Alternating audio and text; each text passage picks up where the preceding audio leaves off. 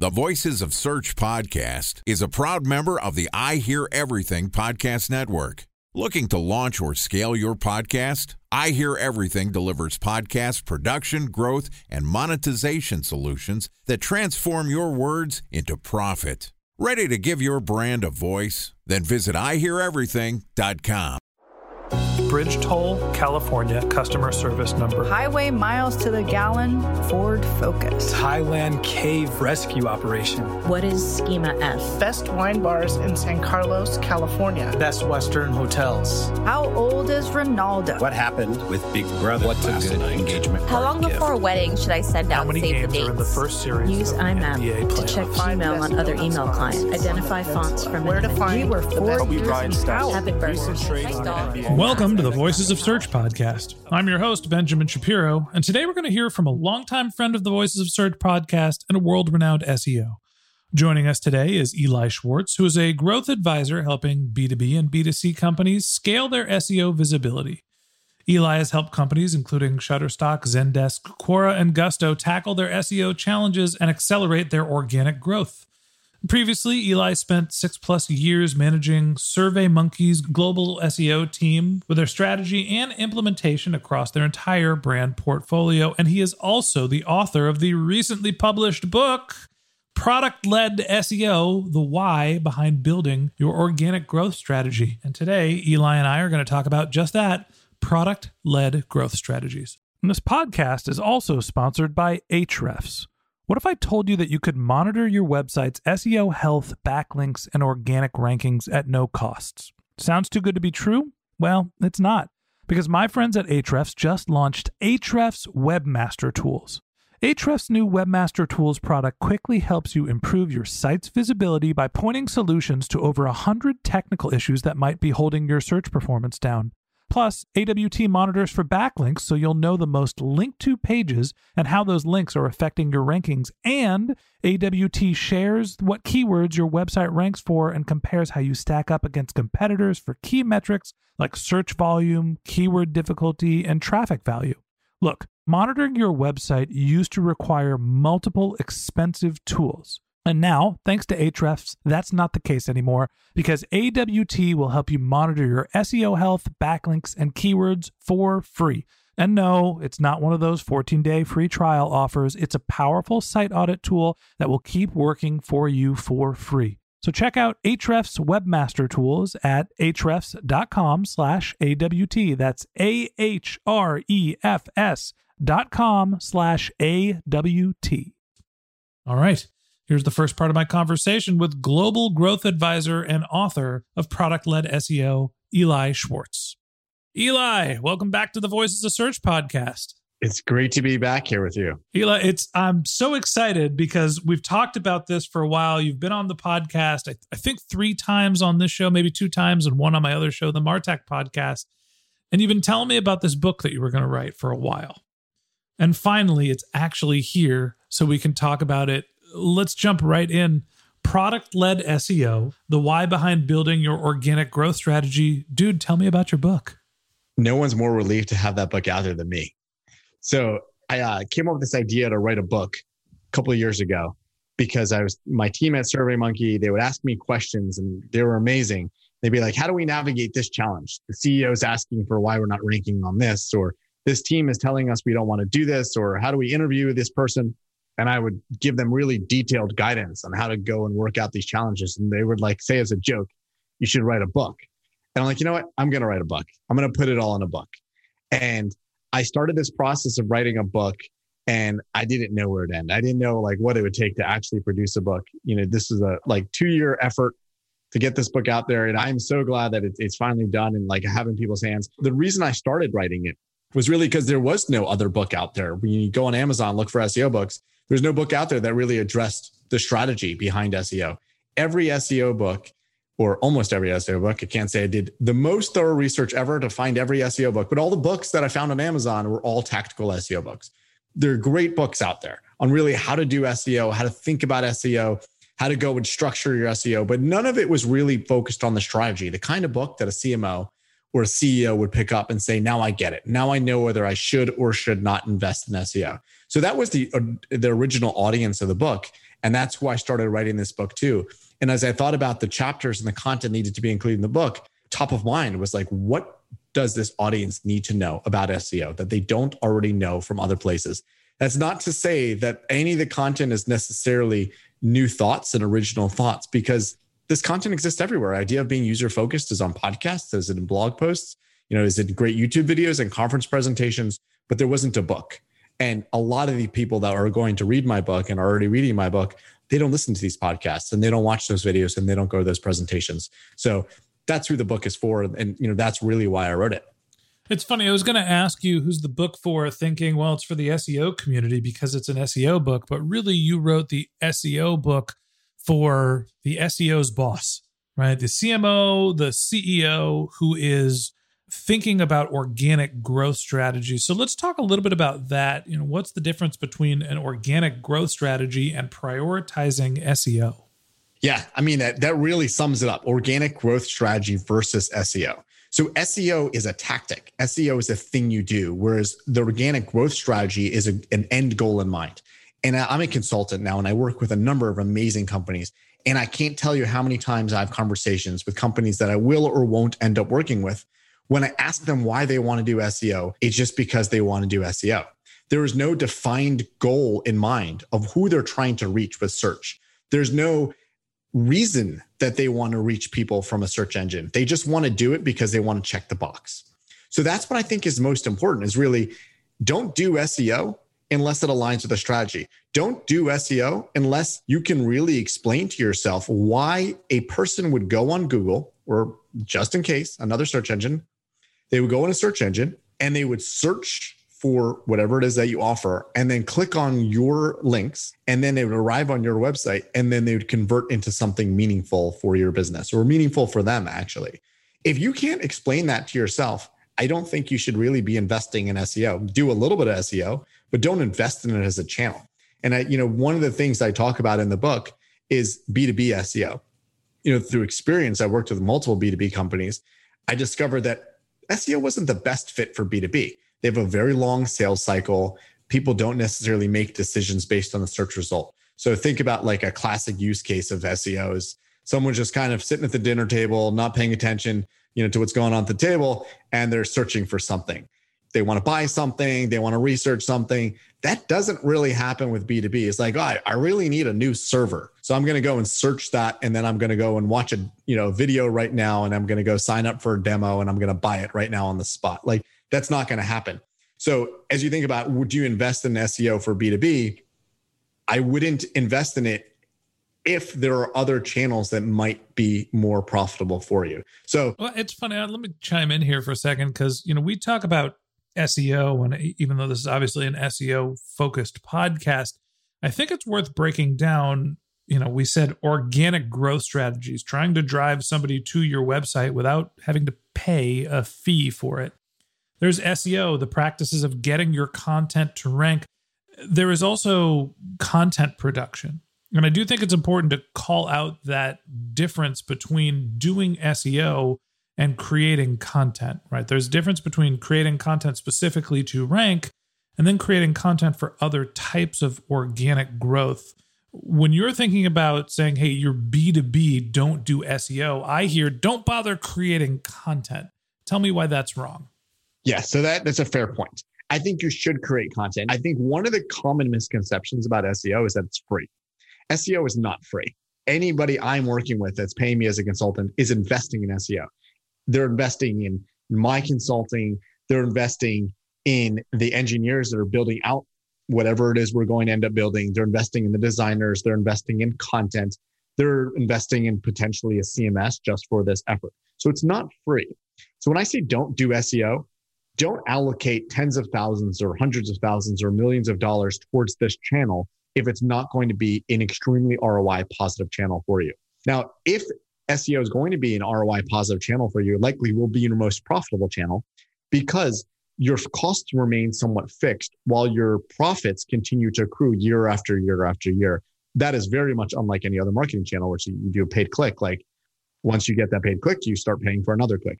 Now, you should always write content. And I think of, if you think of the purpose of the content, You create a white paper because you want your salespeople to give it out to potential customers. You create a yeah, content that you're going to share on social media. You create content you're going to send out an email. By all means, create that content. But when I say don't invest in S E O, don't write this content because you think, let's say you're a cloud service provider, you're actually providing cloud servers like Google, Amazon, or Microsoft. Don't think you're creating this great content about the differences between these three businesses because someone's going to Google best cloud servers, click on your result, and then spend a million dollars. Like, that's where I say don't do S E O. I think that there's cases where it makes sense for B two B brands to do S E O. The first one that comes to mind is HubSpot. And HubSpot is a little bit more of a starting point that's down market. Maybe you call it the prosumer instead of the enterprise, but they have the ability to scale to support enterprise level customers. And they produce a ton of content. I think of, you know, some of the sort of B two B media type businesses, the Third Door Media, who does the the MarTech Today and S E J, all, all the sorts of like publications. Right, optimizing your content for growth makes a lot of sense for those types of businesses. It might not make sense for Google's cloud business. It might not make sense for Salesforce's enterprise division. So, you know, I think the devil is in the detail there. On the flip side, is S E O right for all consumer brands? No. And I think that's really what's important to underscore here. The devil is in the details. For whatever brand you're in, you have to decide whether S E O is going to be profitable for you. And if it's not going to be profitable for you, then why would you invest in it? And I'll give an example of a consumer brand, which I ended up directing them to spend as much money or all the money they raised on paid marketing and not on S E O. So there was a direct-to-consumer innovation around birth control. I forget what the exact innovation was. And I, I advised the C E O that she might be better off investing in paid channels because no one is looking for that innovation. They may be looking for birth control. And now if they're looking for birth control, she's competing against everyone else that had similar keywords and similar products to what she had, but she had an innovation. Who's also been around longer. Oh, that's always going to be a problem. But where she has this innovation, so rather than go and hope that people are going to search the innovation, I can't remember what that innovation was. Maybe it was faster or safer or something like that, that people just don't know exists. So they're not going to search for it. So why would she put that effort into creating content with keywords on it that just no one's going to search for? Go put that effort into creating a brand, creating her own demand, and then eventually people will search. But when she had just raised money and just, just building a team, that is not the right time to invest in S E O. So by all means, I don't think S E O is necessarily right or wrong for B two B, and it's not necessarily right or wrong for consumer brands. It has to be right for your brand. Time for a one-minute break to hear from our sponsor, Previsible. So you're looking for S E O help, and you got a couple of options. You could start replying to spam from agencies that claim they can get you to rank number one on Google. You can pay an hourly rate for a consultant who will inevitably nickel and dime you with hourly charges. Or you can work with a cookie-cutter agency to quickly launch a strategy-less project with low success rate. None of those sound very good, now do they? Well, that's where Previsible's integrated consulting model comes in. Previsible draws from a collective forty years of S E O and digital marketing experience to unlock your organic growth opportunities. They build custom solutions that combine strategy, technical expertise, content, and reporting to effectively operationalize S E O for your business. Previsible's four-stage approach ensures that your S E O programs thrive by starting off with a strategy-first approach. Then they support you in your efforts to create quality content, help you identify technical issues, and most importantly, they'll work with your cross-functional teams to integrate your S E O strategies to make sure that your S E O budget actually drives results, not just your agency's bottom line. So join brands like Yelp, eBay, Canva, Atlassian, Square, all who rely on the S E O consultants at Previsible. For more information, go to previsible dot io. That's Previsible, P R E V I S I B L E dot I-O. The irony is you're telling me a lot about who S E O isn't for, and you're the author of the Product-Led S E O book. So who is S E O right for? So first off, who is S E O right for? Yeah, so I would hope that a lot of people buy my book, and I think it costs sixteen dollars for the paperback version or seven dollars for the, the Kindle version. And they decide that that is all the investment they're going to make in S E O. And they're never going to spend those thousands of dollars if S E O is not right for them. So they, they should read my book and learn that. And they'll certainly get their money's worth. You should change the title to Why You Shouldn't Do S E O. Oh, then I wouldn't get enough buyers. Fair. But so S E O is right for anyone that really feels that there is an, a search user that will be looking for their product. And when they look for that product, they're going to click through. And I think that's the, probably the majority of websites on the internet S E O is right for. And then once you determine that S E O is right for you, that's when you have to decide how is it that you're going to be most visible. And the example I always use is you talk, think about something like car insurance. So if you're a, a new car insurance company, you have some sort of innovation on car insurance, S E O is certainly right for you. People do search for car insurance on Google.